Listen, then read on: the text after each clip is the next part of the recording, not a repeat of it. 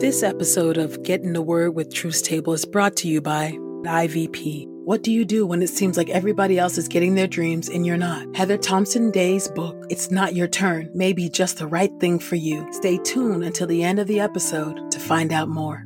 And by Truth Table. If you've been blessed by these daily audio Bible podcast readings, please consider supporting Truth Table on Patreon at patreon.com slash truthstable. This is IVP.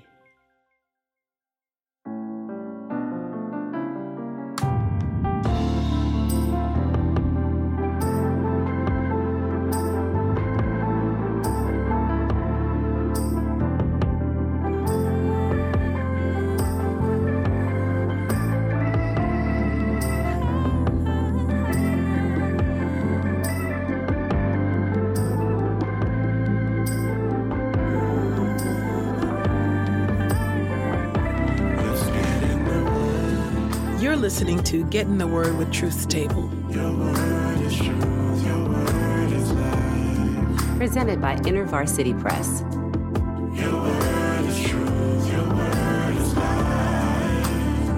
The Daily Audio Bible Podcast, read by Dr. Christina Edmondson. And Ekemini Uwan.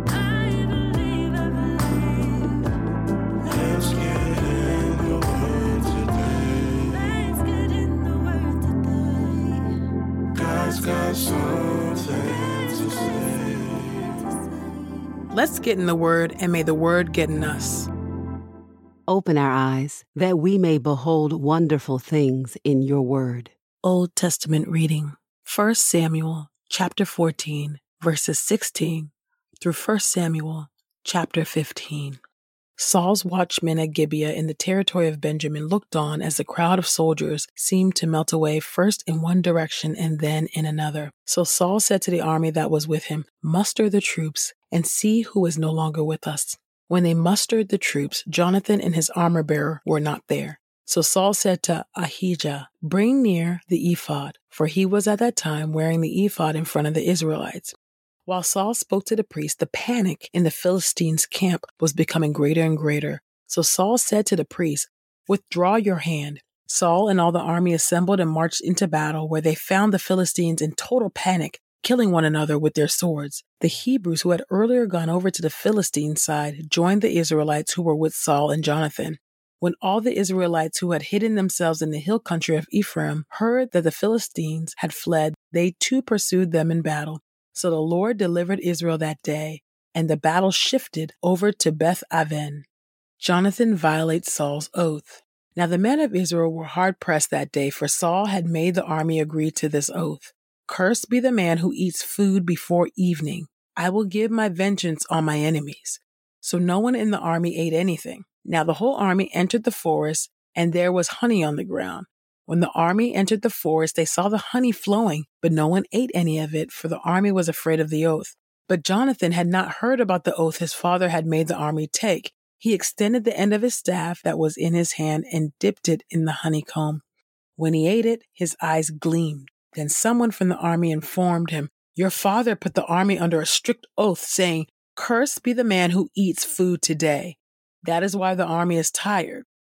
Then Jonathan said, My father has caused trouble for the land. See how my eyes gleamed when I tasted just a little of this honey? Certainly, if the army had eaten some of the enemy's provisions that they came across today, would not the slaughter of the Philistines have been even greater? On that day, the army struck down the Philistines from Michmash to Aijalon, and they became very tired. So the army rushed greedily on the plunder, confiscating sheep, cattle, and calves. They slaughtered them right on the ground, and the army ate them, blood and all. Now it was reported to Saul, Look, the army is sinning against the Lord by eating even the blood, he said. All of you have broken the covenant. Roll a large stone over here to me. Then Saul said, Scatter out among the army and say to them, Each of you bring to me your ox and sheep and slaughter them in this spot and eat. But don't sin against the Lord by eating the blood. So that night, each one brought his ox and slaughtered it there. Then Saul built an altar for the Lord. It was the first time he had built an altar for the Lord. Saul said, Let's go down after the Philistines at night. We will rout them until the break of day. We won't leave any of them alive. They replied, Do whatever seems best to you. But the priest said, Let's approach God here. So Saul asked God, Should I go down after the Philistines? Will you deliver them into the hand of Israel? But he did not answer him that day. Then Saul said, All you leaders of the army come here. Find out how this sin occurred today. For as surely as the Lord, the deliverer of Israel, lives, even if it turns out to be my own son Jonathan, he will certainly die. But no one from the army said anything. Then he said to all Israel, You will be on one side, and I and my son Jonathan will be on the other side. The army replied to Saul, Do whatever you think is best. Then Saul said, O Lord God of Israel, if this sin has been committed by me or by my son Jonathan, then, O Lord God of Israel, respond with Urim. But if the sin has been committed by your people Israel, respond with Thummim. Then Jonathan and Saul were indicated by Lot, while the army was exonerated. Then Saul said, Cast the lot between me and my son Jonathan. Jonathan was indicated by Lot. So Saul said to Jonathan, Tell me what you have done. Jonathan told him, I used the end of the staff that was in my hand to taste a little honey. I must die. Saul said, God will punish me severely if Jonathan doesn't die. But the army said to Saul, Should Jonathan, who won this great victory in Israel, die? May it never be. As surely as the Lord lives, not a single hair of his head will fall to the ground, for it is with the help of God that he has acted today. So the army rescued Jonathan from death. Then Saul stopped chasing the Philistines, and the Philistines went back home. After Saul had secured his royal position over Israel, he fought against all their enemies on all sides the Moabites, Ammonites, Edomites, the kings of Zobah, and the Philistines. In every direction that he turned, he was victorious. He fought bravely, striking down the Amalekites and delivering Israel from the hand of its enemies. Members of Saul's family. The sons of Saul were Jonathan, Ishvi, and Malchishua. He had two daughters. The older one was named Merab, and the younger Michal. The name of Saul's wife was Ahinoam, the daughter of Ahimaaz. The name of the general in command of his army was Abner, son of Ner, Saul's uncle. Kish was the father of Saul, and Ner, the father of Abner, was a son of Abiel. There was fierce war with the Philistines all the days of Saul. So whenever Saul saw anyone who was a warrior or a brave individual, he would conscript him. 1 Samuel chapter 15 Saul is rejected as king. Then Samuel said to Saul, I was the one the Lord sent to anoint you as king over his people Israel. Now listen to what the Lord says. Here is what the Lord of heaven's armies has said.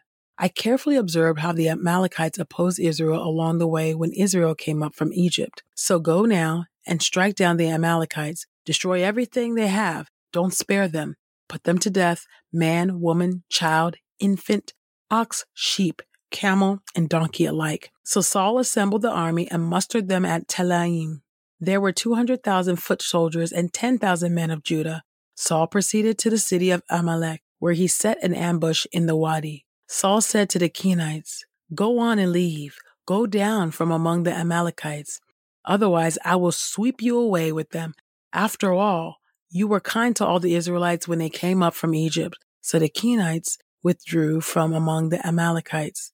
Then Saul struck down the Amalekites all the way from Havilah to Shur which is next to Egypt. He captured King Agag of the Amalekites alive, but he executed all Agag's people with the sword. However, Saul and the army spared Agag, along with the best of the flocks, the cattle, the fatlings, and the lambs, as well as everything else that was of value. They were not willing to slaughter them, but they did slaughter everything that was despised and worthless. Then the Lord's message came to Samuel I regret that I have made Saul king, for he has turned away from me and has not done what I told him to do. Samuel became angry, and he cried out to the Lord all that night. Then Samuel got up early to meet Saul the next morning, but Samuel was informed. Saul has gone to Carmel, where he is setting up a monument for himself. Then Samuel left and went down to Gilgal. When Samuel came to Saul, Saul said to him, May the Lord bless you. I have fulfilled the Lord's orders. Samuel replied, If that is the case, then what is the sound of sheep in my ears and the sound of cattle that I hear?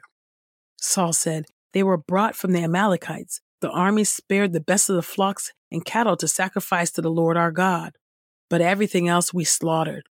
Then Samuel said to Saul, Wait a minute. Let me tell you what the Lord said to me last night. Saul said to him, Tell me. Samuel said, Is it not true that when you were insignificant in your own eyes, you became head of the tribes of Israel? The Lord chose you as king over Israel. The Lord sent you on a campaign saying, Go and exterminate those sinful Amalekites. Fight against them until you have destroyed them. Why haven't you obeyed the Lord? Instead, you have greedily rushed upon the plunder. You have done what is wrong in the Lord's estimation. Then Saul said to Samuel, But I have obeyed the Lord. I went on the campaign the Lord sent me on. I brought back King Agag of the Amalekites after exterminating the Amalekites. But the army took from the plunder some of the sheep and cattle, the best of what was to be slaughtered, to sacrifice to the Lord your God in Gilgal. Then Samuel said, Does the Lord take pleasure in burnt offerings and sacrifices as much as he does in obedience? Certainly, obedience is better than sacrifice. Paying attention is better than the fat of rams. For rebellion is like the sin of divination, and presumption is like the evil of idolatry. Because you have rejected the Lord's orders, he has rejected you from being king. Then Saul said to Samuel, I have sinned, for I have disobeyed what the Lord commanded in your words as well. For I was afraid of the army and I obeyed their voice. Now please forgive my sin. Go back with me so I can worship the Lord. Samuel said to Saul, I will not go back with you, for you have rejected the Lord's orders, and the Lord has rejected you from being king over Israel. When Samuel turned to leave, Saul grabbed the edge of his robe and it tore. Samuel said to him, The Lord has torn the kingdom of Israel from you this day and has given it to one of your colleagues who is better than you. The preeminent one of Israel does not go back on his word or change his mind, for he is not a human being who changes his mind. Saul again replied, I have sinned, but please honor me before the elders of my people and before Israel. Go back with me so I may worship the Lord your God. So Samuel followed Saul back, and Saul worshiped the Lord. Samuel puts Agag to death.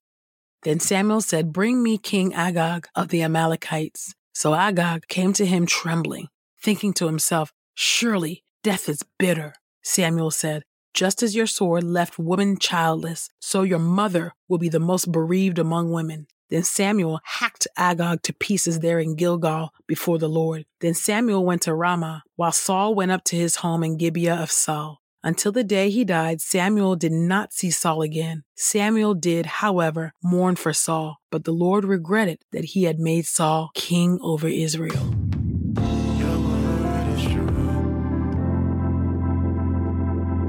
Testament reading 1 Corinthians chapter 11 verses 2 through 16. Women's head coverings.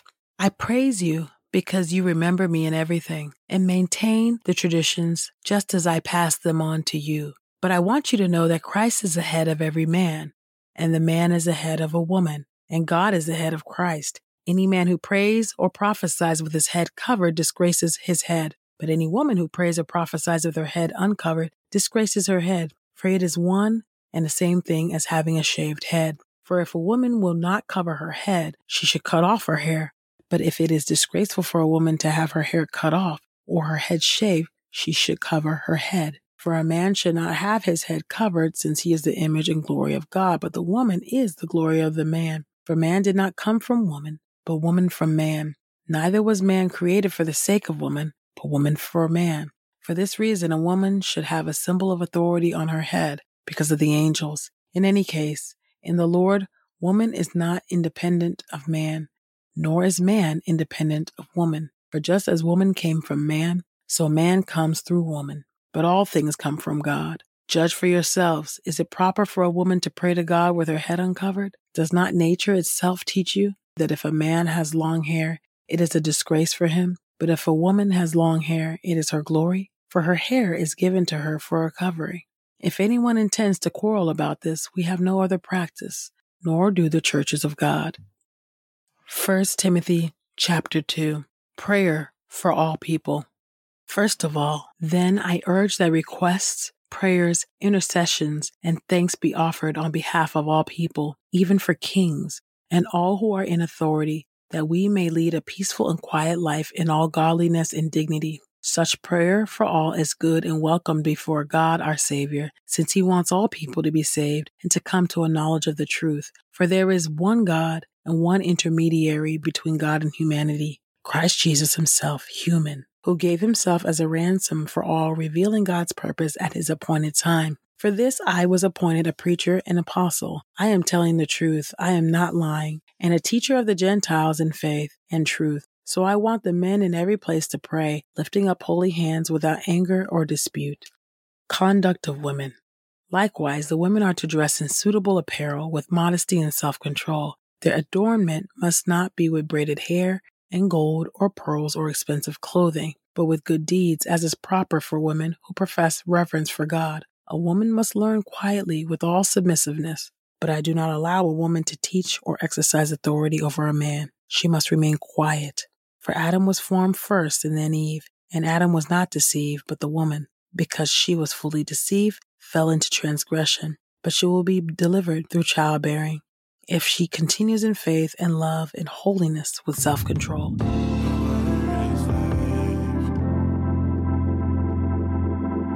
This is the word of God for the people of God. May God add a blessing to the reading of his word. Let us go boldly to God's throne of grace. God, I thank you for your word. The reading today were tough. Just seeing, oh God, and reading about Saul's disobedience and you rejecting him as king and you regretting anointing or choosing Saul as king. Would you help us, oh God, to never ever cause you to regret choosing us, oh Lord, to be your children, oh Lord God? No longer enemies, but children, O God. Would you help us, O Lord God, to be obedient to you, even when we don't understand what you're calling us to do or why you are calling us to do it, O Lord? Would you help us, O Lord, to never get great in our own eyes that we begin to take shortcuts from the, the things that you've instructed us to do, the commands that you've given us to live out, oh Lord God. Would you help us to recognize, oh God, that we are not more gracious than you and that because you are the infinite God, that you would help us to know that you know what is best, oh Lord God. Would you keep us, oh God, from mentalities of just scarcity and fear of man, oh Lord God, that lead us to disobey you in all that you've commanded us to do. And gosh, Lord, the, the readings in the New Testament are just hard readings. They are controversial readings. Oh God. I read them and I was like, really, Lord, I got to read this. But there are, uh, those are just hard passages. Those are hard passages that cause much debate, oh God, in the history of the church. And till this day are strongly debated about how the application of those passages, oh Lord God, would you just help us to yield to the Spirit? Would you help us, O oh Lord God, to give grace to one another on where we land on these topics and where we land on these issues, oh God? Would you help us to do what you've called us to do, to be obedient to the call that you've given us, to find, would you help us to, to be found faithful doing what it is that you called us to do, oh Lord God. Whatever we don't do, what, whatever we don't do from faith is sin. So would you help us, oh God, to follow your word to the best of our ability. Oh God, fulfill your word and um, walk in congruence with your word by faith, oh Lord God, by faith, oh God, whatever it is and wherever we land, help us to do it faithfully and from a pure and true heart, oh Lord God, in obedience to you and in love and honoring the dignity and the humanity of our neighbor, Lord. Give us wisdom, fill us with grace, help us to be gracious, help us to be empathetic, oh Lord God, and help us to know, oh Lord God, that um, even on these tertiary issues, there's no reason why we cannot still be in fellowship. There's no reason why that we should have isms and schisms and chasms, oh Lord God. Would you help us to keep the main thing, the main thing, and that is the main one, Jesus Christ. I pray this in the mighty and matchless name of Jesus. Amen.